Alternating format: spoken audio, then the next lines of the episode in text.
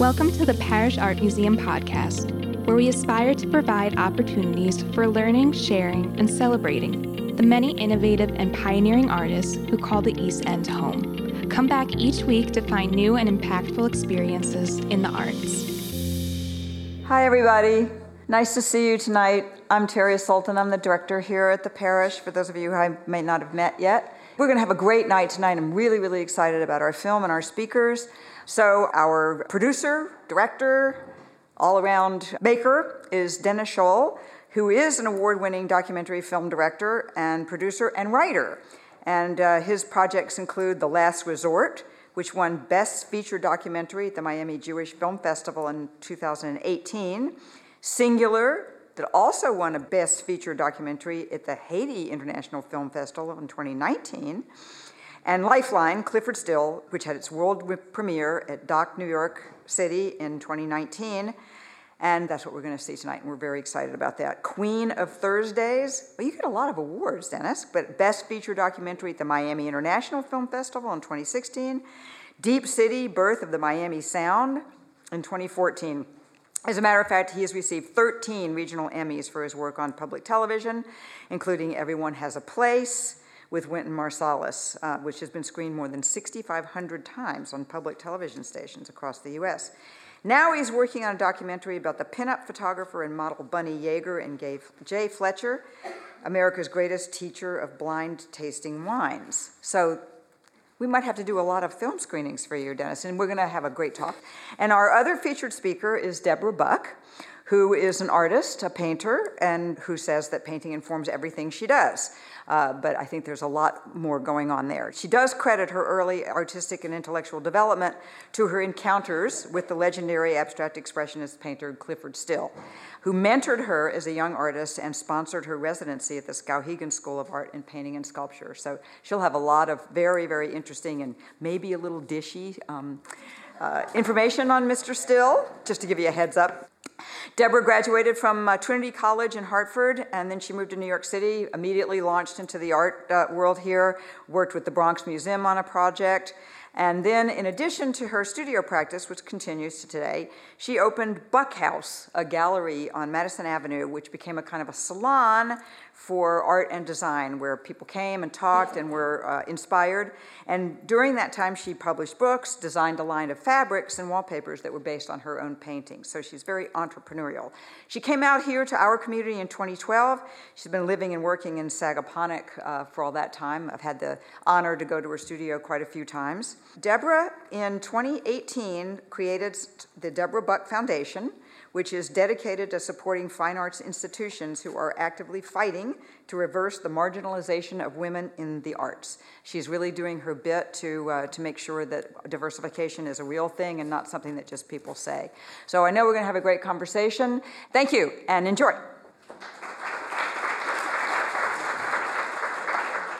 Okay, that was, uh, that was really a stunning film. Congratulations like everybody else that you interviewed, I have my own Clyfford Still story, and I know you have a great one. I moved to San Francisco from Apia, Western Samoa in 1979. And one of the first things I did was go to the San Francisco Museum of Modern Art. And I walked in and I saw his paintings for the very first time. And I was just absolutely stunned and like Neal Benezra, it started making me think about what it might be like to be able to be in a profession where you could actually work with that kind of material. But he always was a real mystery to me, you know, and even though I studied him in art history classes and spent a lot of time work looking at the work, I have to say that, that your film really humanized him and also showed, you know, really both sides of this very, very complicated and enigmatic figure. How did you choose him as a subject? Kind of the same way you did. I never went to a museum growing up. And when I was 22 years old, I went to the Met for the first time. And I walked in that room. Everybody's been to that room. And I was just gobsmacked. I didn't, didn't understand for, for sure, but it was very moving to me. And he's always been my favorite artist. And, you know, I started making movies, and people said, what do you, Who do you want to make a movie about? And I said, Clyfford Still. When did you start this project? About five years ago, five and a half years ago. It takes a long time to make these movies. And they're put together with like chicken wire and bubble gum. You know, there's no real money to make a movie like this. So you just kind of do it when you can do it and you, get your friends involved, like Mark Bradford and Julie and you know people like that, and to, to, to help you. And, and yeah, it's it's it's just a really important personal film, you know, to me. I thought it was especially especially touching and nice that you interviewed so many artists who were touched by his work and influenced by his I was surprised by Yeah. that. I didn't, you know, you don't think of Mark Bradford as a guy who's thinking about still, but Mark came to me and he said, I heard you're making this film. And I, and I know Mark, I've, I've owned his work. And he said, Let me tell you what I think. He said, You know what I love about Still? And I didn't get this on camera, it kills me. He said, You know what I love about Still? He's not afraid of black. So that was, you know, it was, it was one of those, those moments. How? Uh, why did you start with the auction? Because I think that the, the biggest problem we will have with the film is, yeah, y'all are the cognoscenti. I mean, y'all know what's up. Everybody's been to this museum many times, and you know, I kind of feel the spirit of Pollock here tonight because uh, you know, being in the Springs and all that. But but to the average person, how do you contextualize Clyfford Still? There's no work really to see except now that the museum's open. How do you make him matter in the greater world to people? And you know, unfortunately, sometimes it's about money. And uh, when you put up on the screen that this guy sold a painting for $62 million, people go, oh, maybe that guy is somebody. It's the only way really to contextualize, you know, him in our society. And it's not my favorite way, frankly, and it's not, I don't love having to open the film that way. But, you know, showing him on the prairies of Alberta wasn't going to do anything for anybody, you know? So, so that was why we, we, we chose to open that way. Plus, you know, watching Tobias hammer down that, that still is like, it builds a lot of fun tension in the early part of the film. Deborah, you um, you were mentored by by Clyfford Still. How did you meet him? Let's see. I uh, grew up outside of Baltimore, and uh, my dad had become a farmer, and uh, still went to the local dentist, who happened to be very good friends with my parents, and they became very close. The dentist was very sort of uh, enamored of, of artwork and very intellectual, and so they sort of hit it off. Then they all learned that Still was having breakfast every morning at the same farmer's restaurant where my father had breakfast every morning. And they struck up sort of a, a gentleman's friendship where they kind of both gave one another their space. No one knew that who Clyfford Still was or who this very tall man was who'd come with his wife every day. And uh, but my father did. And anyway, long story short, my father introduced himself to Still, and he said, uh, "Mr. Still, I'm David Jones, and you're responsible for my being dragged to Buffalo this weekend by my wife, who was a, a culture vulture, and I'm really glad she did." And wow. And then they be- realized that they w- both uh, had been pitchers um, and catchers on farm teams um, in base- with baseball. So then they had this baseball thing. And anyway, they, they really had a sort of a, you know, kind of a wonderful relationship. One day my father says, I've got this daughter, she's an artist. Would you talk to her? Would you That meet was her?" bold. Right, That was bold, right? Yeah, he didn't really. He didn't, you wouldn't have let him do that if you knew he was going to do it. because nobody cleans Still's brushes, right? Um, and uh, anyway, so How old he were you? said I was in my senior year in high school, Wow. and uh huh, and uh, he said I'd like to meet her. So we met, and I wrote him a thank you note afterwards. I was, I, you mean I could go on about like meeting him, and I, he was just like being in the presence of a great wizard to me. Hmm. And he was very quiet, and he would sit and he stirred his coffee. And Mrs. Still hmm. and I sort of, you know, made small talk. And he stirred his coffee, and he put down his spoon, and he began to talk. Hmm. And he talked, and he talked, and he talked. They killed Rothko and Clement Greenberg, and- right? Anyway, and, uh, you know, I was really young, but I just sort of sat there. I knew I was in the presence of something great, but also there was no internet. I had seen his pictures in books. My parents had told me this is a great artist. I read, and I, so I knew, you know, that he was very, so, but I was very awestruck by this man and his story, and he was just so articulate. And I remember being riveted to my chair, just thinking, I have to remember every second of this. So I wrote him this note, and I told him how, you know, uh, how much I would treasure meeting him. And he asked if he could see me again.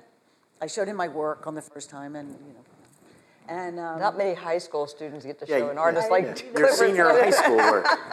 I mean, when I think about what I'm showing Clyfford Still, So you got from your father that same bold attitude of going for I, it. yeah, maybe, yeah. I think my mother gave me a little bit of that too. but anyway, and so we met for a few times, and then he was awarded the uh, Skowhegan Prize, and you send someone in your name uh, on a scholarship, and so he wanted to send me. He spoke to me a great deal about what I needed to know about the art world. well, but that was an interesting uh, education. And, you know, he told me, I like what I see. Mm-hmm. You know, I'm, my portfolio is ridiculous. But, you know, I really got him. I got, I got how important it was because I had come out of the egg knowing that I needed to make art. Mm. And that's what I was here to do.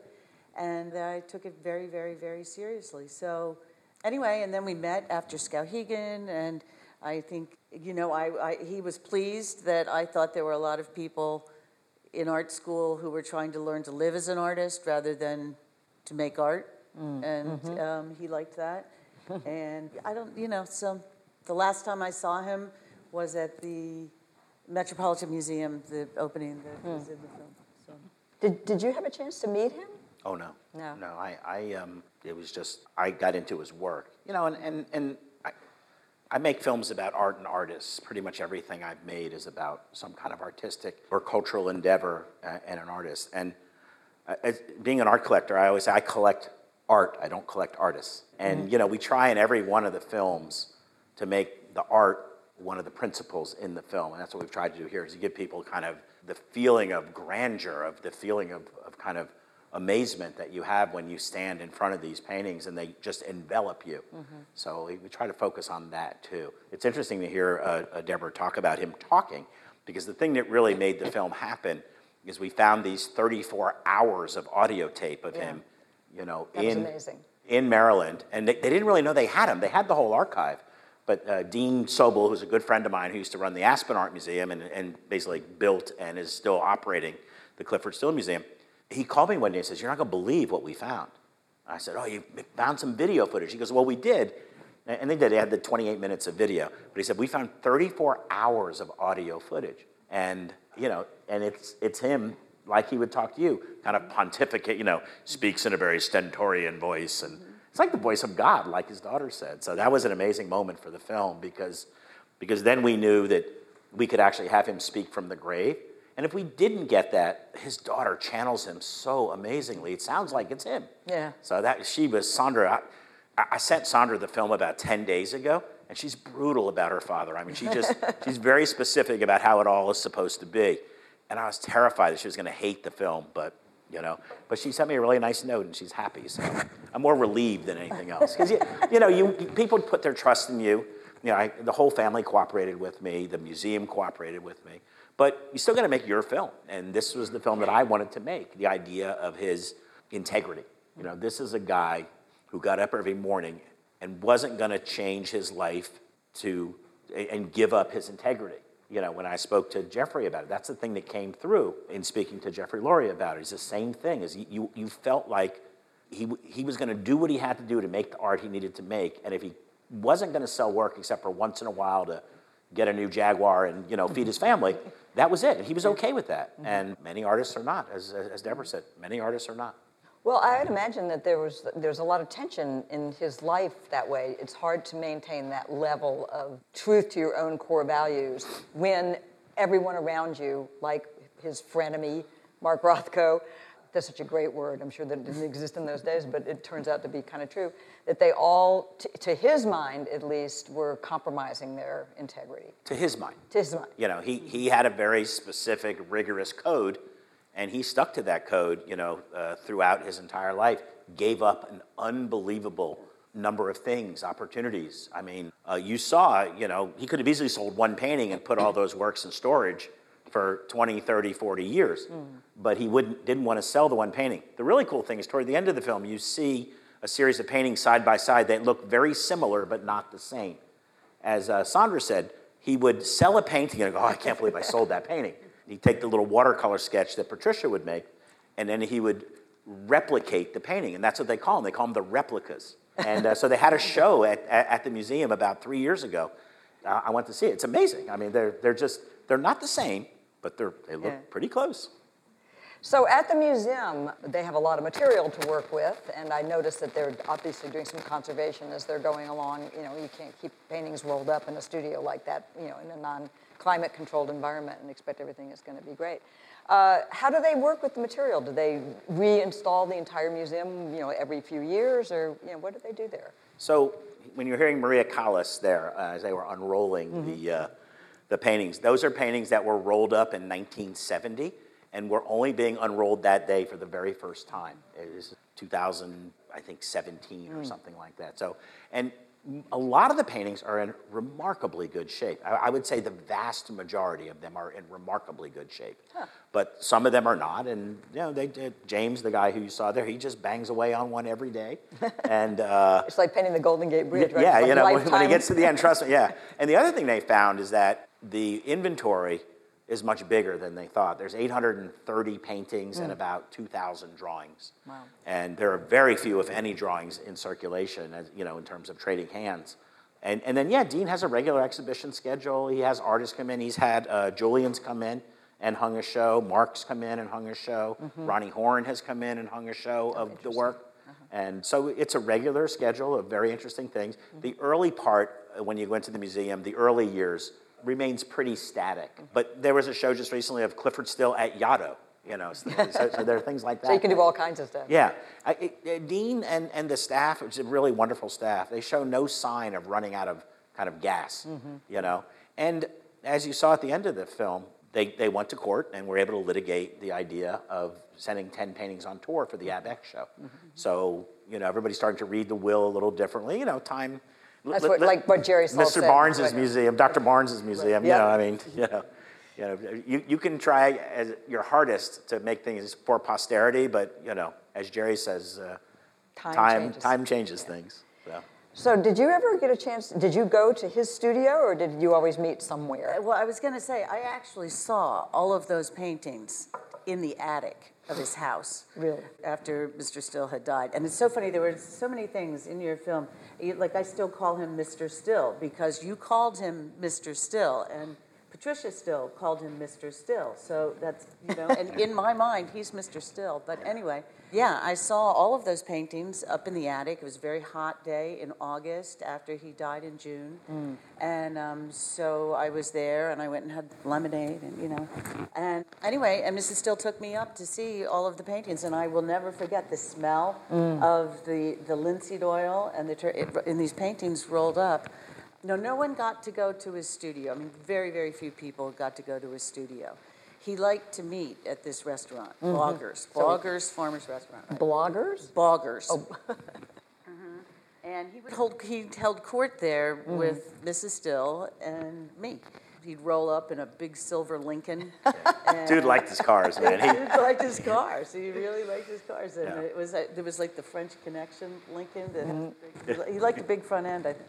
Anyway, yeah. So and their house was so Spartan and so minimal, and those tubes that that you show were actually still up in the attic. And I remember there was this big, you know, push to get Mrs. Still to get them at least out of the attic where they were baking, and then bring them down into the house. But I was going to say that I think one of the most marvelous gifts about all of this, about the museum, about your film, um, is that for so long, you know, I would say, well, you know, Clyfford still mentored me, and people would say, oh, that's nice. Huh, that must have been cool. Now he's sort of coming back to life, and it is a remarkable, it's a, really an extraordinary thing for me as an artist, but I think for the art world to see this man who archived everything. There, when we discovered that all of my letters that I had written to uh, Mr. Still, to Mrs. Still, were in an, the archive. They hmm. had been given with the yeah, estate. I remember when you found out about that. Right? Yeah. And, and he had also documented all of his letters to me. That's amazing Xerox that he kept all that. Right? So I think that we can begin to, you know, share him again with the world through this incredible archive, through the work that they're doing at the Clyfford Still Museum. And the one thing that, that really always comes back to me is he got what he wanted. Mm-hmm. Finally. Yeah, Damn if that's he didn't get what he wanted, you mm-hmm. know? And he knew it, he had a vision, he never ever strayed from his vision, and he got it. One, one one of the funniest moments uh, that didn't make the film, actually, but uh, we were in uh, the Royal Academy for the exhibition, and Ben Heller shows up, who owns Blue Pole, owned Blue Poles, and he said, "Whoever calls their husband Mr. Still, you know." Well, in the old days, they did. Patricia Still did. She always referred to him as Mr. Still to everyone, and, and her extraordinary respect for him and for his work. but she also really hurt him, you know, because she had paralysis by analysis. She was so afraid of doing something, even after he'd passed, hmm. of doing something that wouldn't honor his legacy. And, and the nephew is the hero, Curt, Dr. Freed. He just bided his time and bided his time and kept talking to Aunt Pat. And Aunt Pat, at that point, it was getting really late in her life, and she was not quite the same. And he took her aside, which I didn't put in the film, and said, "Do you really want to leave your daughters with this problem?" And then mm. that a week later, she sent him that note, and he was ready to rock. He went to Lou Sharp right away at the mm-hmm. at, at, at the Denver Art Museum. They got Mayor, then Mayor, now Governor, soon to be Senator John Hickenlooper, and he was amazing. Mm-hmm. So, uh, I mean, who would put that museum in Denver? You know, and you, but but you look at the scroll that we have in the film of all the cities that came to her, and said, "How about here?" Why do you think that finally at the end that, that she, she acquiesced? I think she felt like she was running out of time, uh, personally. Are you, are you describing it as so happy that really act in conversation with Denver and then said, okay, let's do this? Yeah, it's kind of like that moment where you decide you're going to get married as a bachelor, and it intersects with the girl you're dating at that point. Yeah, it's kind of like that. So, Unless she wasn't, she didn't to those are all the places she said no to. Right, so she wasn't, but she wasn't doing anything, Denver just that level. Well, Denver was on that list. I don't think that's an unfair once. statement. Denver was on that list more than once. Oh yeah, yeah. So it wasn't mm-hmm. that, that. But that was because of Curt, the, her, her, her nephew. Yeah. He would always put them. I saw Denver on the list last in 2003, it was on the list of all. Yeah, they, they, you know, several Yeah. places tried Yeah. several times. Yeah. Well, since we've opened it up, let's, uh, does anybody else have a, a question or a comment? You mentioned, Dennis, that um, it was years and years in the making, and this kind of labor of love and stops and starts. Um, what would you say was the biggest kind of surprise to you with how much you knew about the artist going into the film, and that moment of like, I never saw that coming, or it lent a whole new texture to the film? I think that when I started to make the film, I was very concerned about not not making him seem like a perfect human being, but also not really. I I mean, from the tapes, you can see it's pretty easy to make this guy seem like a miserable human being. Uh, but the, the family really humanized it for me, and it made me feel better about it. This, and I came away. The, the big surprise to me was, having been in the art world a really long time. I've been in the art world over 40 years. That he really did give up everything to maintain what his sense of integrity was, and I. You know, you hear that going in, and then you get inside and you learn things about people. Uh uh This guy was straight up, hardcore. There was no way he was going to do this other than the way he did it. So much so that his wife was terrified, you know, to, to, to not Yeah. deliver on that promise. And the museum does. Has anybody here been to the Denver, uh, to, to, to the Clyfford Still Museum in Denver? It's gorgeous. I mean, it is an, a spectacularly beautiful building. It's a jewel box, and the paintings just shine there. And Brad did a good job. Brad did a great job. I, re- I really, yeah. The uh, board of directors, How'd they raise the money? easily. Denver has a real. What's the Denver key? has a real kind of like uh, second city syndrome, you know, Uh-huh. like like they're, they're, you know, and they really Governor Hickenlooper had really made culture a big part of his administration, Mm-hmm, and they just rallied behind this because they knew it was world class, and Denver doesn't really have a lot of world class cultural things, Mm-hmm. and so it, re- it really came very easily, you know, and then of course at the end. Uh, we're a little oblique about it in the film, but before Mrs. Still transferred her portion of the estate, I think he left her 200 paintings. So just before his will was about his paintings, and she got her paintings, just before they transferred 200 of her paintings into the museum, they pulled four paintings, and that's what you see at Sotheby's. And boy, there was a lot of noise about that. There was a lot of, this is not what he would have wanted. Da, da, da, da. Meanwhile, Dean has a $120 million endowment, and Lord knows every museum I know of, it's exactly what they need. Right. So No, uh, that was a very smart thing to do. it makes the museum work you know, they don't feel the pressure of, I've got to, you know, do what I have to do to get audience or things like that. So, uh, So I have a question about the, the daughter's final statement before the film closes, where she said that you know she was surprised that that, that dad had actually given them a couple of paintings, and that it had uh, it changed her life, and it would change her children's life. What did she mean by that? Yeah, it's a it's a pretty interesting question. So, still left to the daughters each two abstract paintings, but it wasn't very clear in the documentation. And so they only got those paintings as the museum began to uh, evolve. And Sandra got two paintings and sold them fairly quickly when the still market was still in the mid uh, six figures, I will say. But Diane held her paintings and sold them for the 10 to 15 million dollar range. And so it secured her children's uh, future. You know, the story of the interview with Diane is really interesting. She would not talk to me for three years. And I was pretty, you know, I, I kept, you got to circle back and show people what you're doing and build trust and all that. And I got to know her, her, her daughter, Still's granddaughter, very well, who's a lovely person. But, you know, her life and her grandfather's life are completely different. She's, she's a hockey mom. All her kids play hockey, you know, and they, they live in a nice little suburban house. And, mm-hmm. But we, we became close. She came to London and we hung out. And three years into the project, she called me and said, My mom will talk to you now. I go, Why? Because she wouldn't talk to me for three years. She said, I don't know, but I think there's something cathartic that she feels will happen. And I didn't mess around. I mean, she was like, I don't know, 78 or 80 years old. You know, I got my film crew. We got on the plane. We went there like three weeks later. And the interview was very interesting. You can see she, you know, you, she's not even talking to me. She's just in her head so deep, you know? So she does the interview, and about six weeks later, she has a couple of mini strokes. And she's, and she's now really not able to talk about things that way. So the moral of the story, if you're a filmmaker, if somebody says yes, you get on the plane and you go. Because it, it happens. People die all the time, mm-hmm. you know. Yeah. Yeah, they do. It's, it's very inconvenient. Yeah, it's annoying for my films when that happens. That's all I really care about. I think. Yeah. Another miracle in like getting all of this information and to put the story of this this amazing artist together. You know, I mean, it's Yeah. it's it's it's and it. I think there's still more to come.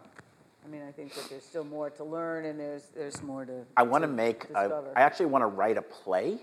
You know those that those plays? uh, It's called love letters, where the two people will Mm-hmm. stand up and read. You don't really have to prepare, or rehearse, or anything. You just. So I want to write a play. I'm talking to Dean about it. He said I could do it, in which we take these still Rothko letters. Oh you know? boy, that would and, be and we're just going to have two people read them back and forth. So I've been working on it a little bit. I don't want to make still my life's work. I mean, but although I have so far. But that Um, actually sounds like a really yeah, it'd be really interesting fun. You know, it's like it's like in Saturday Night Live where Dan Aykroyd used to look at Jane Curtin and say, "Jane, you ignorant slut." You know that. I mean, that that that's how the letters read. You know, they're really tough. Yeah. Well, listen, I want to thank both of you for being so uh, sharing and erudite about this wonderful artist, and it's a beautiful film, and it's just been a great night. So thank you so much. And Thank you guys for all coming. so much for being here.